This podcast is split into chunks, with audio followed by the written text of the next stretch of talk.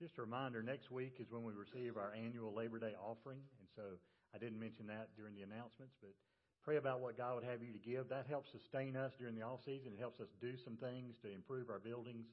So we're ready for groups. And we'll have groups in the, in the off season. We'll have, there's some weekends in October, I think, that we're close to being full. So pray for increased opportunity to do ministry even in the off season. So open your Bibles to Matthew chapter 15. We're going to look at the end of 15 and the beginning of chapter 16 of Matthew. And I've entitled the message, A Sign from Heaven. And I got to be honest, this is the way my mind works. I kept thinking all week about the comedian that says, Here's your sign. You know what I'm talking about? He says, You know, stupid ought to hurt. And if people that were stupid would just wear a sign that says, I'm stupid, we would know not to expect that much out of them A couple of the jokes he tells. One, he pulls into a service station with a flat tire. Guy comes out and says, "Flat tire?" He says, "No. Believe it or not, I was driving around. These other three just swelled up." One of my favorite was he's in the airport and he was sitting on his newspaper, and some guy came up and said, "Are you reading that?" He stood up, turned the page, sat back down. He said, "Yes, as a matter of fact, I am." And we're going to see a question for, or a demand from the Pharisees and Sadducees today, where they're asking Jesus for a sign. And they ought to have a sign that says, I'm stupid. So let's look at the first part of this passage as we follow along in Matthew, the end of chapter 15. Departing from there, Jesus went along by the Sea of Galilee, and having gone up on a mountain, he was sitting there. And large crowds came to him, bringing with them those who were lame, crippled, blind, mute, and many others and they laid them down at his feet, and he healed them. So the crowd marveled as they saw the mute speaking, the crippled restored, the lame walking, and the blind seeing, and they glorified the God of Israel. And Jesus called his disciples to him and said, I feel compassion for the people because they have remained with me now three days and have nothing to eat. And I do not want to send them away hungry, for they might faint on the way.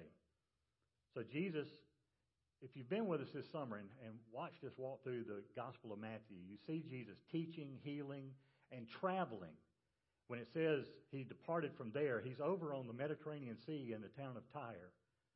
And so it's several days' walk to get back to the Sea of Galilee. And you've got to follow along in this passage. What we're looking at at the end of chapter 15, the beginning of chapter 16, is Jesus on one side of the Sea of Galilee and then on the other side. In fact, he's going to start out on the eastern side of the Sea of Galilee, which was the Gentile side. Then they're going to go back over to the Jewish side, the west side of the Sea of Galilee. And as we close today, they're going to be back on the east side of the Sea of Galilee. So the Sea of Galilee, some say it looks like a, a giant harp. Well, I don't know about that, but it's not that big of a, of a sea, and it's fresh water. It's Israel's main source of fresh water, so it's a very important body of water in Israel. But we see Jesus' beginning of his ministry, most of his ministry circled around this Sea of Galilee. Places like Capernaum and Bethsaida, and then you get over to Gadara and other places where he does ministry. And so we see him departing from there, and he's sitting on a mountain, and large crowds come up to him. Well, that's been the MO, hasn't it? Jesus gets away to Tyre, and I'm sure large crowds follow him over here. He heals a lady over there. He spends several days walking back to the Sea of Galilee, and the word gets out Jesus is back. And in fact, probably people have already been traveling from miles away to get there, and they realize we didn't come for no purpose. He's here. Jesus is here. So it literally says that large crowds bringing lame, crippled, blind, mute, and many others. Lame means limping. The one that surprised me was crippled. What's the difference in being lame and crippled? Crippled means that you have um, main, you've been maimed, or it could mean you're actually missing an appendage, or it's unusable. And for Jesus to heal that, to put to restore something that hasn't worked, maybe for the entire life of the person. He's healing lame people, he's healing crippled people, he's healing blind people, he's healing mute. And then it says, and many others. And it says they bring them and laid them at his feet. The word laid literally means to fling. Now they do it carefully. but think about that. That you've got to be a great friend to travel from miles away, maybe hundreds of miles, to bring your friend who can't walk. You know, if you're sick, you may make it to Jesus. If you've just got a disease, you may be able to come and travel yourself. But for the maimed and the crippled and the blind, they couldn't make it without somebody bringing them. And so they bring them, and all they do is get them to Jesus' feet. And we'll see what happens after they do that. But I thought about that this week. That's the place to bring people, isn't it? To the feet of Jesus. Whether they're maimed or crippled or blind or mute or diseased or sick, or they need spiritual touch from Jesus. The main thing we bring people to Jesus for is, to, is for them to come to faith in Christ. And so I thought about that. Who would God lay on your heart that you need to bring to Jesus? And who would you, if, you had to go to the doctor or something and you were lame or crippled or maimed or sick, who would bring you to the doctor to be healed? Well, ultimately, they're, they're bringing them to Jesus, and He's healing all of them. And two things that the crowd does. First, it says they marveled. The word literally means to admire or to be struck with awe. Well, what did they expect? They had seen Jesus heal others, or at least they had heard about it, so they bring their friends to Jesus. But when he heals them, it says they are marveled. Because the power of God is on display. And folks, they had never experienced it before. They're struck with awe, and so they marvel. Something that defied human explanation is taking place and the crowd marvels. Because the mute speaking, the cripple has been restored, the lame are walking. No need to be carried anymore. The blind can see, the mute can speak. Somebody had to bring you if you were lame, crippled, or blind, but now you can see, now you can walk, now you have that appendage restored. You're able to rejoice. And think about thousands of people. We know that he's about to feed 4,000, not counting the women and children, so some scholars think there may have been 20,000 people there. Some are shouting with joy because they've been healed. Some are crying with pain because they haven't been healed yet. Jesus hadn't gotten to them yet. So how many does he heal? Hundreds, if not thousands of people. Phenomenal. So they're struck, first of all, with awe. And then notice this. Can I tell you as a preacher, I've never noticed this before. I noticed it this week for the first time. They glorified the God of Israel. Why is that significant? Because these weren't Jews. Who were their gods? Their gods were Zeus and Apollo. Their gods were Greek or Roman gods who couldn't, they, they couldn't heal them. They may have even called out to their Greek god, heal me, to no effect. Why? Because they are myth. They're not real. They're part of your imagination. You've given credit to them for things in creation that they created it, but they didn't. They're, they're not living. They're not real. You can make images of them and carry them around in your hand, but we're talking about the God of Israel. So Jesus heals them, and the first thing they do is marvel. The second thing they do is they glorify the God of Israel. What do they do? They shine the spotlight on Almighty God and glorify Him. Isn't that awesome? So they're on the Greek side, and Jesus walks up to his disciples, kind of calls a holy huddle in verse 32. Calls his disciples together and says, I feel compassion for the crowd. Why is he feeling compassion? Well, he's already demonstrated his compassion by healing them, by restoring them. But he's demonstrating compassion because it's been three days. These people have hung out with him for three days, and they haven't, if they had food, it's run out by now. So he wants to feed them. So he wants to take care of their physical needs, but he also wants to take care of their spiritual needs. But it's hard to take care of somebody's spiritual needs when they're hungry and about to pass out. So Jesus calls his disciples together, and I don't know if he's rebuking them a little bit to say, Why haven't y'all already fed them? Because what do they say? Well, where are we going to get food to feed them? We, we don't have resources for that. Had they forgotten just a few chapters ago that he fed 5,000? Had they forgotten the basketfuls that they picked up? And we'll get to that in a minute. But Jesus feels compassion for them, so he doesn't send them away hungry. And the other thought is, was there prejudice on the part of the disciples? Because the disciples belonged on the west side of the Sea of Galilee. These were outsiders. People on that side of the sea didn't like people on this side of the sea. They were Gentile. They were Greek. They weren't part of the covenant family. And yet they were welcomed by Christ. The Gospel of John starts this way, verse 11 of chapter 1. He came to his own. Do you understand that? Jesus came to the Jewish group, to the Jewish people. He came to his own, but his own, the ones who were his own, did not receive him. But as many as received him, to them he gave the right to become children of God, even to those who believe in his name. Who's he talking about? Us. I wasn't born a Jew. I, was, I wasn't born into the covenant family. I couldn't claim Abraham as my father or grandfather. I was outside the covenant of faith. And yet Jesus came and saved me. Isn't that awesome? Isn't that an awesome thought? as many as received him, to them he gave the right to become children of God. So I wasn't born a child of God. But a Jew would say, I was born that way. I wasn't born into the family. But as many as believe in his name, he gave them the right. I've been given the right. If you're a child of God, if you've trusted Christ your Lord and Savior, you need to relax or, or be, have peace today that you're part of the family of God. Not by physical birth, but by spiritual birth. That's good news, folks. So let's look at the, right on the heels of him feeding maybe 20,000 people, 4,000 men, not counting the women and children. And I don't know why it says it that way in Scripture. Why don't they count everybody? I don't know. But same thing happened with 5,000. Said he fed 5,000 men, not counting the women and children. So they estimate there may have been 25,000 at the feeding. And isn't it interesting?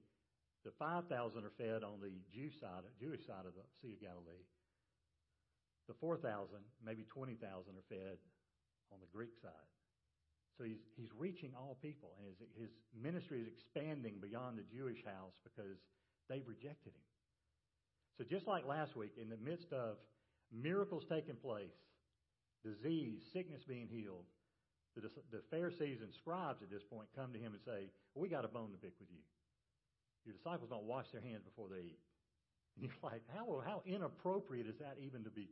Why don't you come to Jesus and say, Jesus, you're healing people. You're displaying the power of God. Did they see him heal people? Yeah, they just didn't give credit to God for it. They thought he was of the devil. So the Pharisees and now Sadducees come. The interesting thing you need to know about the Pharisees and Sadducees is they despised each other. They didn't agree with each other on anything. The Pharisees were generally from the working class. They made their living from a trade. They were more conservative and fundamental. The Sadducees were more of the aristocracy. They made money from the temple, selling concessions of money, changing and selling uh, money changing, selling and uh, sacrificial lambs. They didn't care for tradition. They didn't mind making religious, cultural, or political compromise. They didn't believe in angels. They didn't believe in the supernatural. They didn't believe in the resurrection of the dead. They didn't believe in eternity. The Sadducees thought once you die, that's it. You better live it up now. Your best life now. In fact, Paul, this is interesting. Paul's arrested in Acts chapter 23. He's arrested more than one time, but they're plotting to put Paul to death. In verse 6, Look at Acts chapter 23, verse 6. For perceiving that one group were Sadducees and the other Pharisees. So what's Paul perceiving? Paul's under arrest. The people accusing him were Pharisees on one side, Sadducees on the other side. Look how smart Paul is. Paul began crying out in the council, Brethren, I'm a Pharisee, a son of Pharisees. I'm on trial for the hope and resurrection of the dead. Who has he just offended? The Sadducees. So they turn on each other. If you read the rest of the passage, they turn on each other, and the governor gets Paul out of this situation because he's afraid they're going to rip him to shreds. Isn't that great? God gave him the wisdom and insight to say, I'm a Pharisee. I'm a child of Pharisees. I'm on trial for the resurrection of the dead. And the Sadducees, that would have ticked them off because they didn't believe in the resurrection of the dead. In fact, if you read further into Acts chapter 23, there's a group of men who make a vow we won't eat or drink anything until he's been put to death. So God spares his life. So Pharisees and Sadducees come testing Jesus. And here's what they ask for Give us a sign. Give us an attesting miracle that proves that you are who you say you are. That's why I want to give them a sign. You're stupid. Have you been paying attention? Jesus has just healed the lame, the crippled, the mute, the blind, the diseased. He's been doing that. In fact, it's amazing to me, he, he heals all of them. It says that they bring him hundreds, if not thousands of people. He heals all of them. Have you been paying attention? You don't need another sign. Their sign's already been given, the sign of his birth. When Jesus was born in Bethlehem, that was prophesied in the Old Testament. He fulfills all the prophecies of his birth. It's announced to the shepherds on the hillside by the host of the angels saying, Glory to God in the highest, peace on earth. It was displayed at his baptism.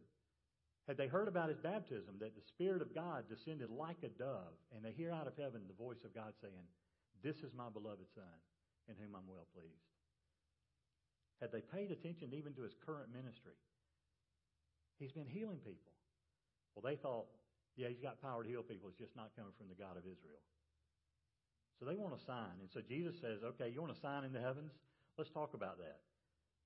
Let me read verses 1 through 4. The Pharisees and Sadducees came up, and testing Jesus, they asked him to show them a sign. But he replied, When it is evening, you say it will be fair weather, for the sky is red. And in the morning there will be a storm today, for the sky is red and threatening. Do you know how to discern the appearance of the sky, but cannot discern the signs of the times? An evil and adulterous generation seeks after a sign, and a sign will not be given it except the sign of Jonah. And he left them and went away. Jesus says, You want a sign in the heavens? You're the ones that say if it's red sky at night, tomorrow's going to be. In fact, you may have heard red red sky at night, sailor's delight. Red sky in morning, sailor take warning. Anybody ever heard that? Well, that goes all the way back to the times of Christ. He says, Are you able to discern those kind of signs, and yet you don't recognize the signs of the time? God is doing something. God is moving on planet Earth. God has sent His only begotten Son, that whosoever believes in Him wouldn't perish but have everlasting life. There's your sign. God is already meeting the signs. So do you know how to uh, discern the appearance of the sky, and yet you don't know how to discern the signs of the time? He says, an evil and adulterous generation, literally a hurtful or unfaithful generation seeks after signs. Jesus is basically calling them, you're adulterous. You're unfaithful. In fact, if I gave you a sign, you wouldn't give credit to God for it.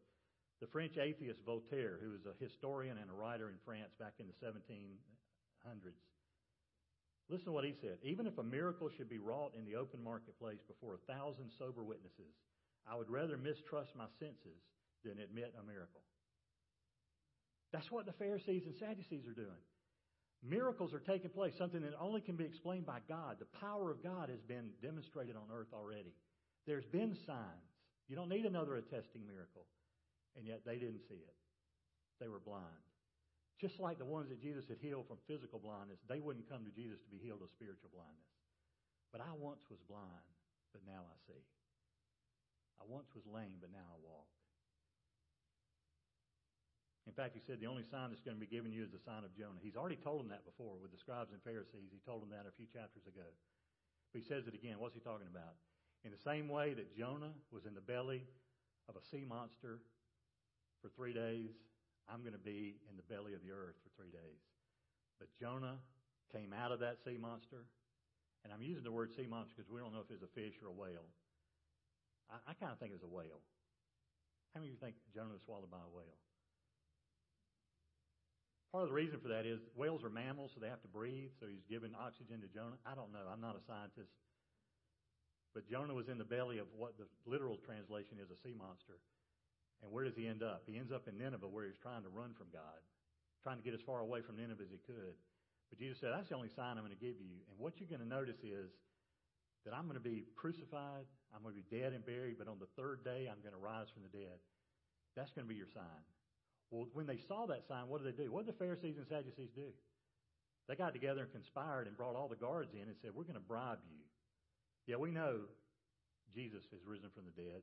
We know that he's appeared over 500 on one occasion, but we're going to spread a lie, and a lot of people are going to believe it. So here's some money. Which, if you're one of the guards, of course you're going to take that because the penalty for what you've just done is death. You've allowed the body to be taken out of a sealed tomb. So they said, This sounds like the best option we've been given today. So they spread the lie. So they had seen the sign, but they couldn't accept that it was from God. From this point on, it says that Jesus left them and went away. From this point on, his focus for the most part is going to be on his disciples. He's not going to be around religious leaders or crowds anymore. And so the last thing today is a sign of warning. So they've come to the other side. Most of the time in Scripture, most of the time when it says other side, it's talking about the Greek side, and that's what it's talking about here. So Jesus started on the Greek side, fed 4,000, back to encounter the Pharisees and Sadducees on the eastern, on the western side, where the Jewish side was. Now they're back on the other side. It doesn't say how Jesus got there. You ever notice that? Jesus went away. The disciples meet him on the other side. When they get there, he's there, or he gets there right after they do. Did he walk across the water again? Did he walk around? I don't know. Something to think about over lunch. But Jesus talks to his disciples, and it's interesting. Let me read verses 5 and following. And the disciples came to the other side of the sea, but they had forgotten to bring any bread. And Jesus said to them, Watch out and beware of the leaven of the Pharisees and Sadducees. They began to discuss this among themselves, saying, He said that because we didn't bring any bread. But Jesus, aware of this, said, You men of little faith, why do you discuss among yourselves that you have no bread? Do you not yet understand or remember the, lo- the five loaves of the 5,000 and how many basketfuls you picked up? Or the seven loaves of the 4,000 and how many large baskets full you picked up? How is it that you do not understand that I can't, that I did not speak to you concerning bread, but beware of the leaven of the Pharisees and Sadducees? Verse 12. Then they understood that it, he did not say, beware of the leaven of the bread, but of the teaching of the Pharisees and Sadducees. So they get to the other side, and Jesus is trying to teach his disciples, beware of the leaven and so they, they get together. He's, he's thought, he knows we forgot the bread. He's fussing at us because we don't have bread. And Jesus says, Why are you fussing at each other? Don't you remember the 5,000? The reason I think that there were 12 baskets full with the 5,000 is each disciple had to look down and say, Not only did we feed all this multitude of people, but there's leftovers. And then he uses, Don't you remember the feeding of the 4,000? And large bat uses a different word. It's not even the root of the same word. The first one's a little one person basket, the other is a hamper. In fact, the same words used uh, for the Apostle Paul when they led him out of the wall of Damascus. You remember that? That's a big basket. Seven baskets full. My thought is, where were the leftovers? You wouldn't be out of bread if you carried your leftovers with you. But, but whatever happened, whatever they did with the leftovers, they're gone. They're on the other side of the Sea of Galilee, and they don't have any bread. And Jesus starts talking about leaven. Leaven's like yeast. Leaven causes bread to rise before you bake it. And they, that's what they thought, physical bread. And he says, How is it you don't understand? Not talking about leaven of, the, of bread, but I'm talking about the teaching of the Pharisees. We, we looked last week at the fact the Pharisees are more concerned in their own tradition. They, they elevated tradition to Scripture. In fact, that's what they're talking about. Why do your disciples not wash their hands before they eat? They're breaking the tradition of the elders. Jesus says, Why do you break the commandment to honor your father and mother? Let's close by asking this question What about the leaven of the Pharisees in our day and time? What false teaching are we susceptible to today? I want to read a passage of Scripture and just make a few applications. Verse chapter 24 of Matthew. You don't have to turn there, it's not going to be on the screen. I'm just going to read it. Verse 1, chapter 24. Jesus came out from the temple, and he was going away when his disciples came up to point out the temple buildings to him. And he said to them, Do you not see all these things? Truly I say to you, not one stone here will be left upon another, which will not be torn down. As he was sitting on the, sermon, on the Mount of Olives, the disciples came to him privately, saying, Tell us, when will these things happen, and what will be the sign of your coming and of the end of the age? So the disciples are asking for a sign. And Jesus answered and said to them, See that no one misleads you, for many will come in my name, saying, I am the Christ, and will mislead many. You'll be hearing of wars and rumors of wars. See that you're not frightened, for these things must take place. But that is not yet the end. For nation will rise against nation, and kingdoms against kingdom. And in various places there will be famines and earthquakes, but all these things are merely the beginning of birth pangs. Then they will deliver you to tribulation and will kill you, and you will be hated by all nations because of my name.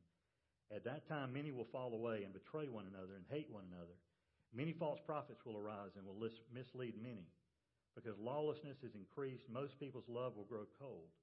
But the one who endures to the end, he will be saved. Verse 14 The gospel of the kingdom shall be preached to the whole world as a testimony to all the nations, and then the end will come. Folks, we're living in the last days. It's closer to the return of Christ than it's ever been. Well, duh but I believe it can't be long. Look at the signs. The same thing that Jesus told the Pharisees are you not able to, to recognize the signs? In fact, the Bible tells us we shouldn't be caught off guard when he returns. No, we don't know the day or the time. Only the Father knows that. But there's coming a day when the Father in heaven is going to say to Jesus, Go get your bride. And we may be alive when that happens. If not, we're going to experience it from heaven, aren't we? There's your sign. So let me ask you a few questions to close. How much of the world has gotten into your theology?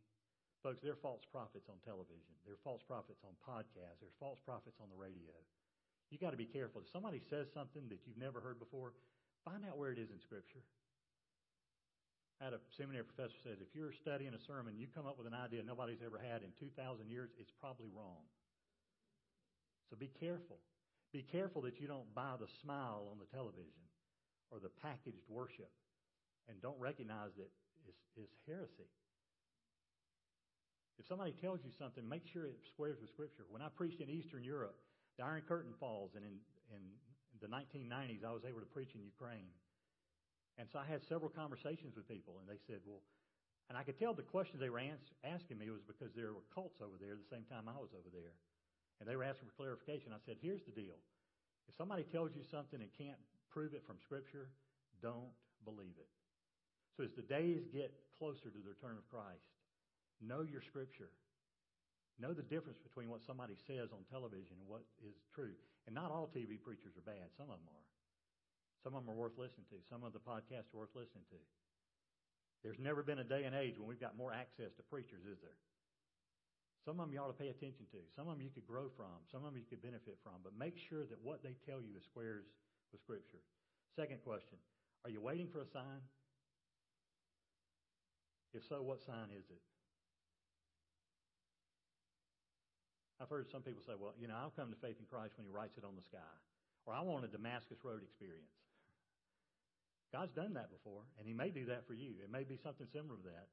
But it may just be a gentle tug on your heart that you recognize, I desperately need a Savior. And Jesus is calling you to Himself. What sign are you looking for? And my last question, I'll close.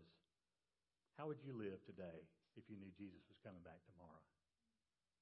Let's pray together.